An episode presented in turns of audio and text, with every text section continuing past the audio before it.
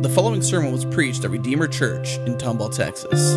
For more information, go to makingmuchofjesus.org. Amen. Good morning. It's good to see you. Please take your Bibles or your phones and go to John 17, the Gospel of John, Matthew, Mark, Luke, and John. And let's see, we, we need some we need some seating help. So let's see. Yeah, if you guys want to scoot towards the middle, if you're able to do that, just kind of scoot on in towards the middle. There's about four seats up here on the front. You can have you can have mine. I had three, so you, you can take that. I like to have a lot of arm room when, when I'm going. So yeah, feel free. So yeah, if you want to scoot towards the middle or just scoot anyway, any way you're going, that's fine. Just scoot somewhere, and we'll get people seated. So good to see everybody here today. There will be room in the first service. I know that. You can have a whole aisle to yourself in the first service if that's what you're looking for. So you could do that next week. So please uh, turn to the Gospel of John, Matthew, Mark, Luke, and John. It's okay if you don't know where it is. And John 17, what we have here today, in, in light of Good Friday uh, barreling towards us this week and, and Easter Sunday on the horizon, we will focus even more than we do so on, on a more focused way on Sundays, but on Friday we will especially narrow in even more to the cross and remember his resurrection on Sunday. I want to draw our attention to the epic and wonderful prayer of Jesus the night before he's crucified in John 17. Many have called this passage one of the most sacred moments in the four Gospels and, and it maybe in the entire Bible. Here we see Jesus, the, the Son of God, hours before he's going to be nailed to a cross to pay for sins. He's had his Lord's Supper with his disciples. He's now headed to the garden. He's praying. He's about to be betrayed by Ju- Judas. And around 9 a.m., the crucifixion is going to start on, on Friday. And as we read John 17, these very words of Christ, and we hear them today. It's 2,000 years later, we're hearing these exact same words that the disciple whom Jesus loved, John himself, is hearing them and he writes them down. 2,000 years later, they have not lost their power. They have not lost their, their, significance. They have not lost their relevance. They have not diminished in any way. And in fact, when we hear them, it is though the very Lord Jesus himself is in our midst and we're overhearing him pray. It's like we are being transported to the garden hearing our Lord pray. And in honor of Christ, hearing these words as though he is very much in the room with us by the power of the Holy Spirit, let's stand together and, and hear the words of Christ, starting in John 17, verse 1. And here's what our brother John, by the power of the Holy Spirit, shows us from Jesus. When Jesus had spoken these words, verse, you know, 16, chapter 16, he lifted his eyes up to heaven and said, Father, the hour has come. Glorify your Son, that the Son may glorify you, since you have given him authority over all flesh to give eternal life to all whom you have given him. And this is eternal life, that they know you, the only true God, and Jesus Christ, whom you have sent. I glorified you on earth, having accomplished the work you've given me to do. And now, Father, glorify me in your own presence with the glory that I had with you before the world existed. I have manifested your name to the people who you gave me out of the world. Yours they were, and you gave them to me, and they have kept your word. Now they know that everything that you have given me is from you. For I have given them the words that you gave me, and they have received them, and come to know in truth that I came from you. And they have believed that you sent me. I am praying for them. I am not praying for the world but for those whom you have given me, for they are yours. All mine are yours, and yours are mine, and I am glorified in them. And I am no longer in the world, but they are in the world, and I am coming to you.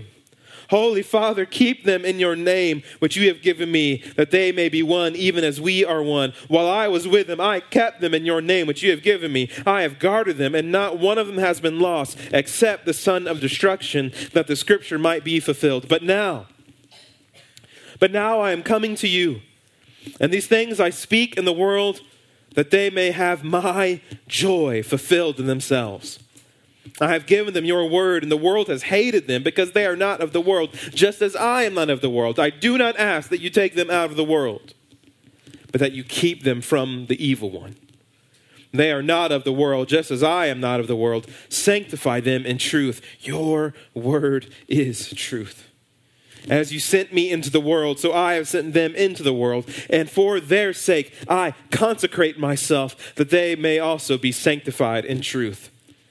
I do not ask for these only, but also for those who will believe in my name through their word that they may all be one, just as you, Father, are in me and I in you, that they may also be in us, so that the world may believe that you have sent me. The glory that you have given me, I have given to them.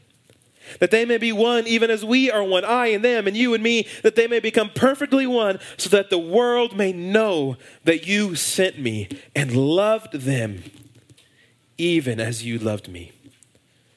Father, I desire that they also, whom you have given me, may be with me where I am. To see my glory that you have given me because you loved me before the foundation of the world.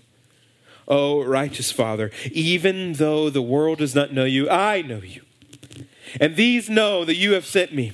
I made known to them your name, and I will continue to make it known that the love with which you have loved me may be in them, and I in them. Amen. You may be seated. I love every day getting the mail with my kids. Oliver, my son, he's about 16 months old. The dude loves to be outside. He, he wants to live outside. Anytime I, he's getting kind of cranky, it's about like 3 p.m., 4 p.m., and he's you know, everyone's kind of cranky around that time. I want a nap. He didn't get a long enough nap. Everybody's ready for naps. And I tell him, hey, you want to go get the mail, buddy? And no matter what he's doing, he just goes, huh? And he runs to the door. I mean, takes off running to the door. He gets it to the front door and he is banging on the door. Let's go, let's go. And he's yelling for Ivy, and Ivy's, you know, I got to put my shoes on. And so she's putting her shoes on, little girl. And then we get out there, we go and get the mail. I take it out and I give him, you know, some piece of mail so he can hold it. And we take the mail in and then we lay it out. And we start separating it, going, okay, that's important. Know, we need that. Okay, junk mail, junk mail, junk mail, junk mail, junk mail, junk mail, junk, junk, junk, junk, junk, junk, junk. And then Ivy sees one and goes, ooh, a catalog. And she, my little six year old little girl, she grabs the Target catalog or the Toys R Us catalog, Pottery Barn for Kids catalog, whatever it is, and she runs to, today, to the table, grabs a magic marker, and she starts circling all kinds of stuff. And, she, and, I'm like, what are you doing? She's like, I'm making orders. And so she's, she's circling things and getting them all together. And then what's amazing about it is I look through it, you know, she's ordering, you know, My Little Pony stuff or all kinds of other goofy animal stuff and clothes. And then I see that she's like circling some like kid clothes too, or little boy clothes. And like Transformers and Batman and Spider Man. And I'm like, what are you doing? You don't like that stuff. She goes, it's for Oliver. I know what he likes. And I know what he needs. So I'm going to make orders for him too. I, I know what he wants to get, I know what he needs, and I, I know what he wants. She loves him, so she's ordering for him too. Why not? Guys, what we just heard in John 17 is Jesus praying for himself and then and praying for his disciples, and he's praying for us, knowing what we need.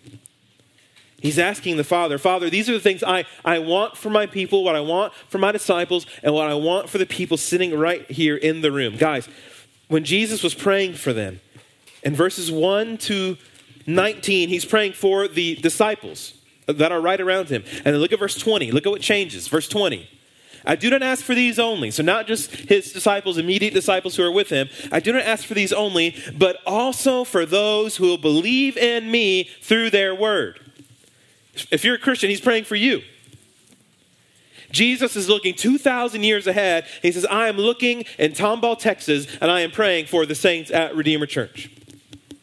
And so verses 1 to 19, those are all true for the disciples and true for us. Jesus I'm not, I'm not just praying just for these guys. I want to take all those things I prayed and I am applying it to Jeff Medders, to Chris Green, Sandy Green, Kim Simpson. I, am applying these, I, I'm praying these things for them right now. And look at verse 1.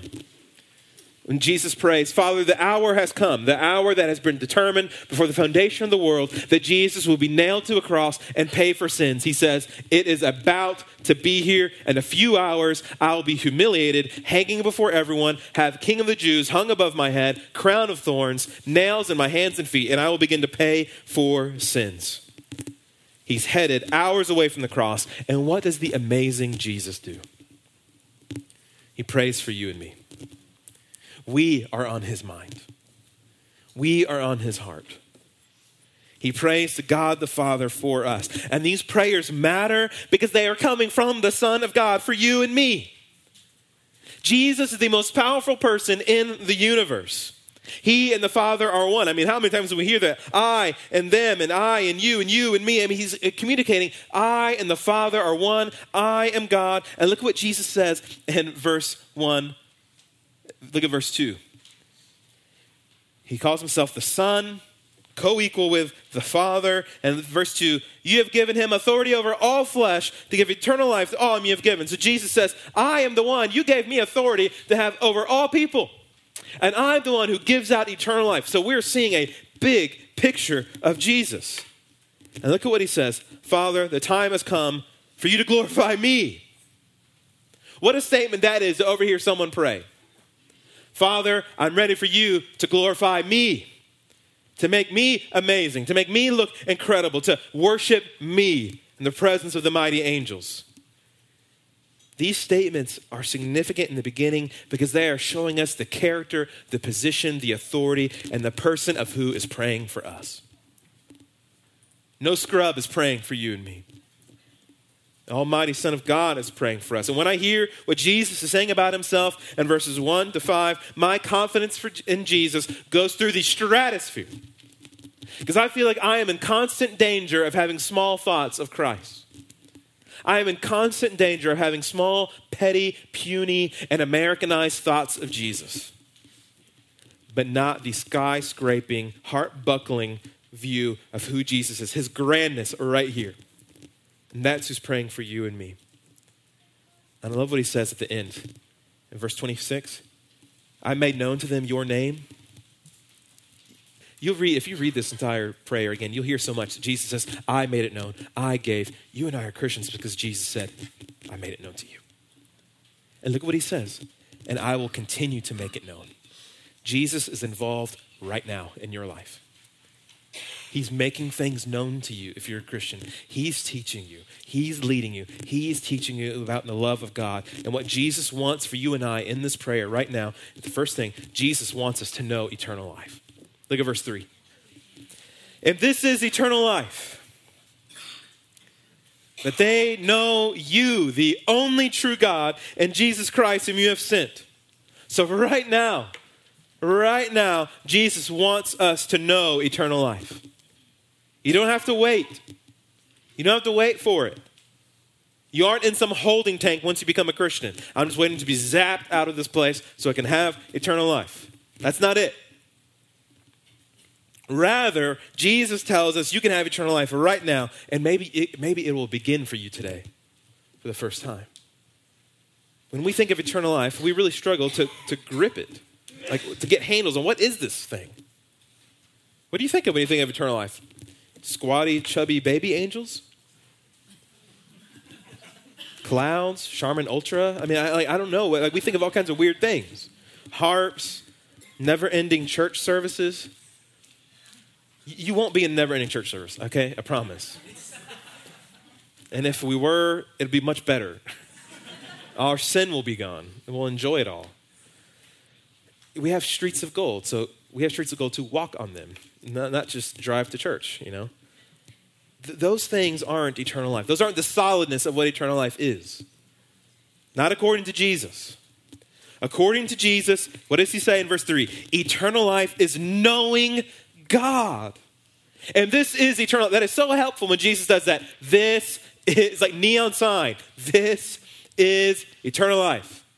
That they may know you, the only true God, and Jesus Christ whom you have sent. So, even right there, what Jesus is saying, there is no eternal life apart from the only true God and Jesus Christ. This is real eternal life, and it is knowing Him. And you have it now. You have it right now. What does Jesus say? John 3:36. Whoever believes in the Son has eternal life. That will get, which is true. It will come and more fully. But right now, you have it. Whoever believes in the Son has eternal life. Whoever does not obey the Son. Do you see the difference? I think he's using synonyms, similar words. Whoever believes has eternal life. Whoever does not obey. He, why didn't he say whoever does not believe? Because belief and obedience are two sides of the same coin. And he's showing us the same thing. Whoever does not obey the Son shall not see life, but the wrath of God remains on him. John 5 24, Jesus says, Truly, truly, I say to you. I love that Jesus says, Truly, truly, I, I say to you. Because all the prophets in the Old Testament, what do they say? They say, Thus saith the Lord. Thus saith the Lord. Thus saith, but Jesus says, I say to you. Because he is God himself. Truly, truly, I say to you, whoever hears my word and believes him who sent me has eternal life. Now, he does not come into judgment, but has passed from death to life. John 6 47. Truly, truly, I say to you, whoever believes has eternal life. Romans 6, our brother Paul, for the wages of sin is death, but the free gift of God is eternal life in Christ Jesus our Lord. In 1 John 5, our brother John says, and this is the testimony that God gave us eternal life.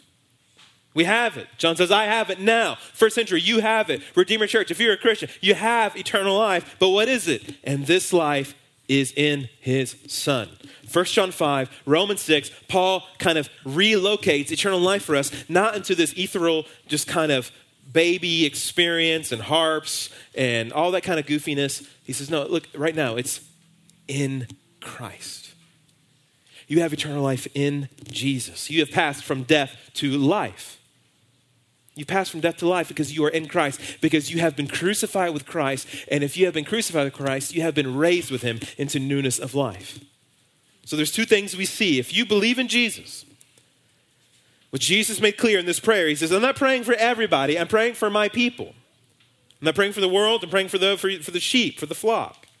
So if you believe in Jesus as your Savior, that He died in your place, He took your sins upon Himself, His blood flowed down for you, and He rose again from the dead, two things you get from that. One, you get eternal life now, and that life is in Jesus. You get eternal life now, and that life is in Jesus. That's exactly what Jesus says in John 17, 3. This is eternal life, knowing God and knowing Jesus. Now, that's easy to read and go, okay, boom, got it. But we got to think about the word know. This is huge. What does it really mean to know God? This is very, this is very important. There are two kinds of knowing of God. One reveals that you are, you are on the way to the kingdom, the eternal kingdom of Christ. The other kind of knowing of God is what sends you to hell. There's an eternal difference between these two. And there's a kind of knowing of God that's in the Bible Belt that is what sends people to hell. Kind of a fakey, churchianity, wanting to be a good person, so you come to church, do that kind of thing, but care nothing about Jesus throughout the week. But you play the game, you fake it, you do all the kind of Christian stuff, but have no real passionate love for Christ at all. You don't really follow him at all. And that's unique to the Bible Belt because that's not happening in India. That's not happening in New York. That's not happening in Portland, Oregon. This is a Bible Belt poison. There's the knowing things about God, and then there is knowing God Himself. There is knowing data, facts, and figures about God, and then there is knowing God Himself. You can know things about God and yet not know God. But yet you cannot know God and not know things about God. So there is one that you can have and not have the other, and the other you cannot have without having the other. And my greatest concern for Tomball, for the greater Houston area, and for some of you is that you know things about God. You, you, know what the Bible says, you know what Christianity is supposed to be, you know how Christians are supposed to act, but yet you don't know Jesus. You know data, but you don't know the person. And that's the difference. You almost have like a Facebook stalker relationship with God. You've liked some of his pictures, you liked what he's done in the past. You like where he's checked in, but you don't really know him. You can know that God is sovereign. You can know that God is holy. You can know that Jesus died on the cross and rose again. And yet you cannot know him. Demons know that Jesus died on the cross and rose again. So, do you know Jesus? Do you know Jesus?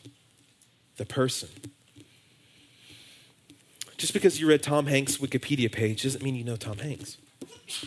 Like a friend of mine was in Nashville and he was at a coffee shop there at the time, and, and Tom Hanks walked in. And his friend that was working there was like, Man, there's Tom Hanks. That's cool. And he wasn't really blown away by anything. Then all of a sudden, Tom Hanks placed his order, and he heard Woody's voice. and it's like, Whoa, you're Tom Hanks? Tom Hanks is here. Now, that happened like three, four years ago. Imagine if that guy kept going around saying, Oh man, Tom Hanks and I, I, I, I know Tom Hanks. We're friends.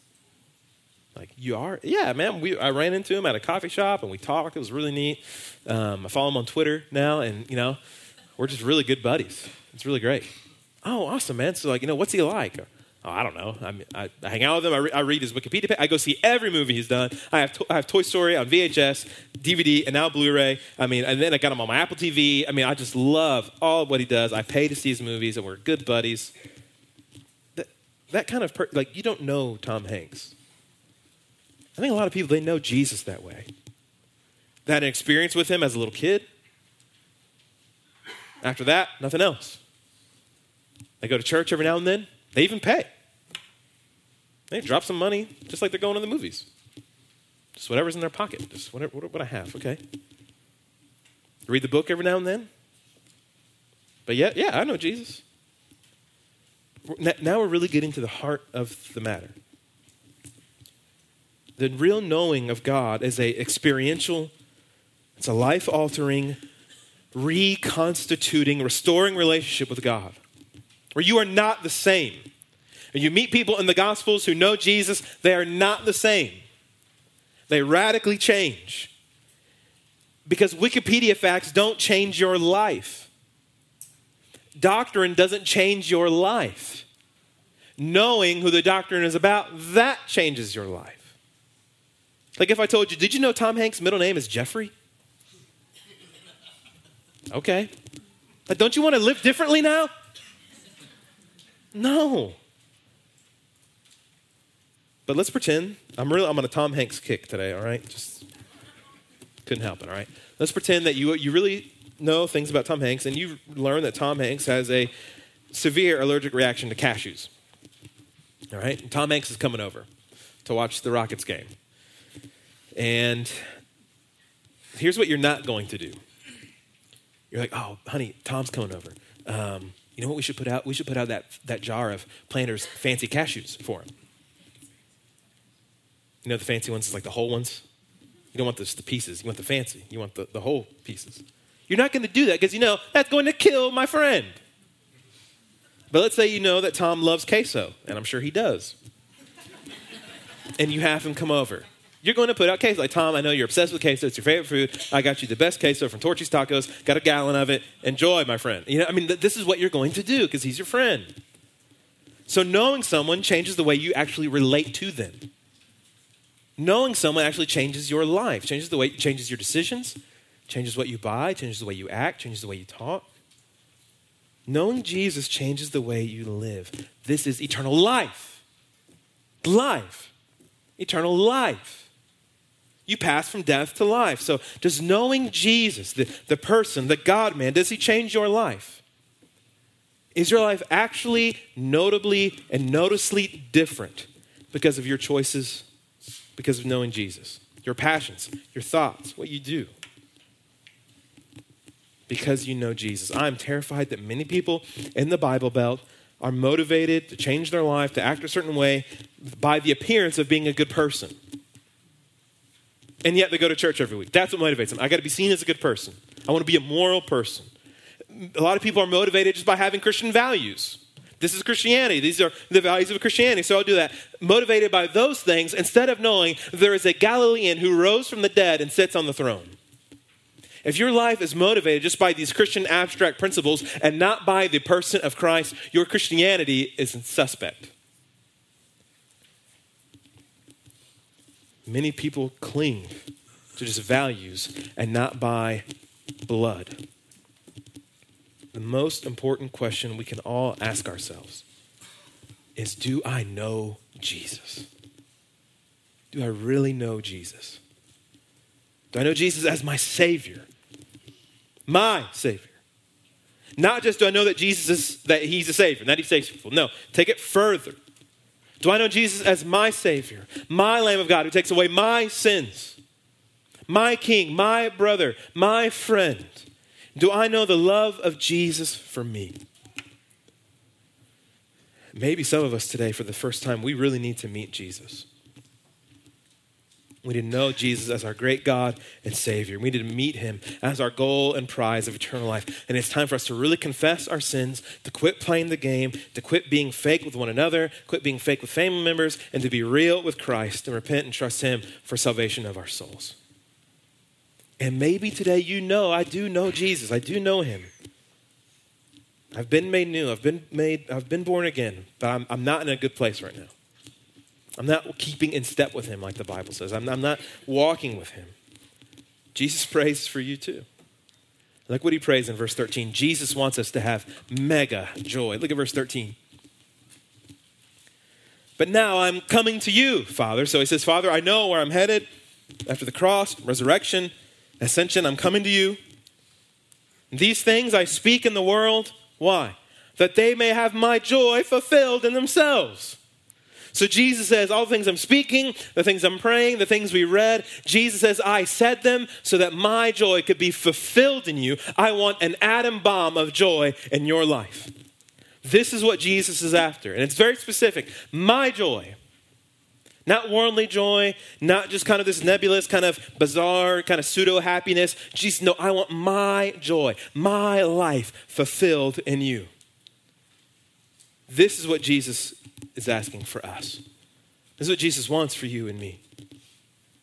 The Bible, yes, it teaches us how to live, teaches us what to do, what not to do, but ultimately, the Bible is a field guide to joy in Christ. It's the hitchhiker's guide to joy in Christ. That's what this really is. It points it all to Jesus. The Bible teaches us that our security is in Jesus. So that brings joy, that you can have full assurance of salvation in Christ. The Bible brings us joy because it tells us our hope is in Jesus. The Bible brings us joy because it tells us our identity is in Jesus. You are no longer your sins. You're no longer defined by your past because now you are identified as being in Christ. It tells us forgiveness and freedom and eternity is in Jesus. We have this Bible, guys, so that the joy of Jesus would be fulfilled in us. Christianity is is an invitation not to just neglect happiness. That's what a lot of people think. Christianity is just trying to keep me from being happy and having fun. No. Christianity is an invitation into having the joy of Christ fulfilled in you. The Bible is hardwired to point us to eternal life in Jesus. I think we should never get over the fact that we have Bibles. I mean, this is incredible. We'd never get over the reality that we have a Bible. We've gotten to a strange place where we're no longer amazed that we have this book. The only true God, the eternal God, omniscient, omnipotent, holy, only true God of the entire universe, gives us a book and says, Here, I'm going to tell you about myself, and tell you what I'm about, and tell you who I am, and I'm going to show you Christ crucified, risen from the dead, how you can be saved, how you can enjoy, how I want your life to work. It's all here, how you can worship me, how you can follow me. I'm telling you all of it. And we go, eh. What else do you have? You got a movie version coming out? No, here, this book. These things I have spoken so that my joy may be fulfilled in you. Real joy, Jesus rooted joy it is war. Look what Jesus prays in verse 14. I have given them your word. So you see this theme again, and the world has hated them because they're not of the world, just as I am not of the world. So you will be hated, you will not be liked, you will not be easily, you will not be easily to integrate into the world. Christianity is always going upstream. Like he says in verse 15. I do not ask that you take them out of the world. That's what we would think. Oh, man, let's get out of here. Let's get zapped. Let's create some kind of sub Christian substructure where we'd have Christian sports, we have Christian food, we have Christian music, we have Christian movies, we have Christian clothes, we have Christian deodorant, we have Christian toilet paper. I mean, all that. No, I'm not saying those things. I'm not saying take them out of the world, but keep them from the evil one. They're not of the world, just as I'm not of the world. So, what does Jesus pray? Sanctify them in the truth. What is that? Your word is truth. So Jesus prays, Father, keep them from the evil one, sanctify them in the truth, grow them in the truth. Your word is truth. Jesus prays that we would be changed by the Bible, by his word, by him. And it is a false idea in the Bible Belt to think that we can change just by changing our experiences, changing our surroundings. If I just move to a different city, then everything will change. If I just get married, then my life will be better. If I just do this, then I'll stop doing this. I know this, here's what will help me stop looking at those things on the internet. I'll just put blockers on my computer. Uh, look, some of these things will be helpful, but they will not last. They are not ultimate sources of change. What does Jesus say? Sanctify them in the truth. Your word is truth. You will never experience lasting change in your life just by changing your surroundings. It will only come by Christ and his truth. You watch any war movie, American Sniper, Saving Private Ryan, I mean, any of these things. What, what happens when a gunshot wound occurs? Medics run out and they do change the surrounding. They, they drag them out. We got to go. We got to get you out of here. You're going to bleed out. Let's go. And they, they take them out, and then they get them off on the side, on a safe side. And then what, what do they not do? They don't go, okay, we got you. You get a gunshot wound, left shoulder. I'll see you later. No. And that's some, a lot of what we do in Christianity. Hey, man, let's just get you out of that. You got to stop doing that. Put filters on. No more drugs. Let's get you, you know, different friends. All right, see ya. That, that's not lasting change. That's temporary. Real cleansing, real washing in the water of the Word. You must first encounter the truth. You must encounter Christ, and He changes things. There's no alternative to the truth of God's Word. If you try to change your life for changing your life's sake, you'll never get it. You'll miss it.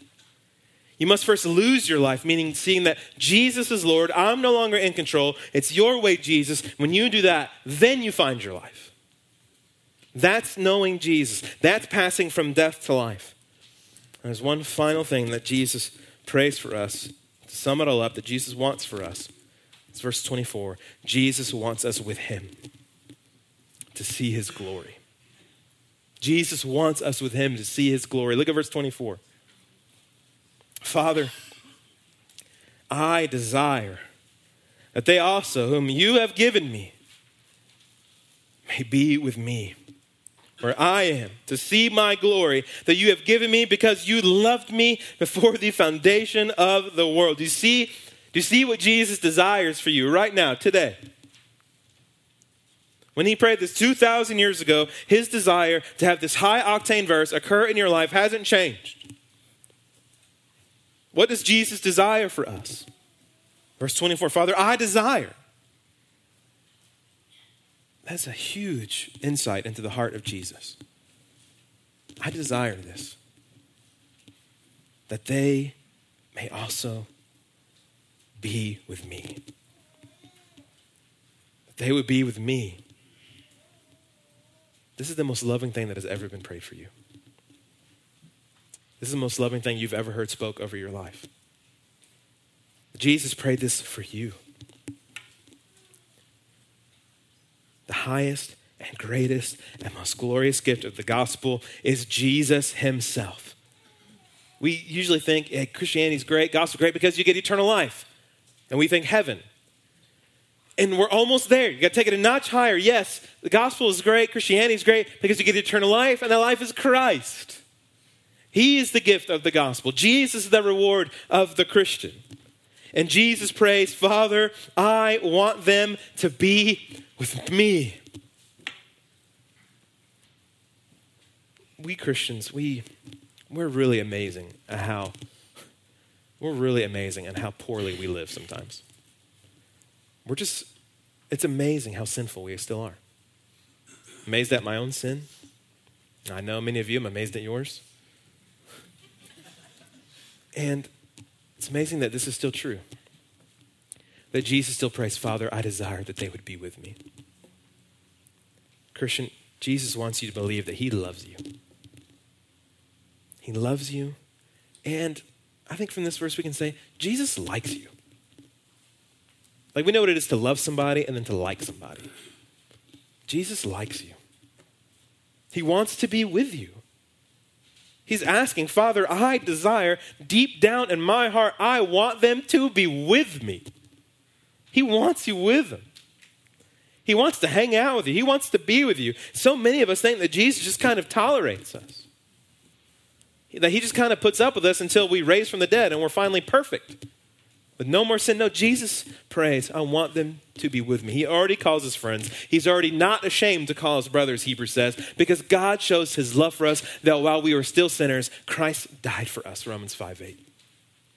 And Jesus wants you to see his glory. Look what he says Father, I desire that they would be with me where I am, that they may see my glory.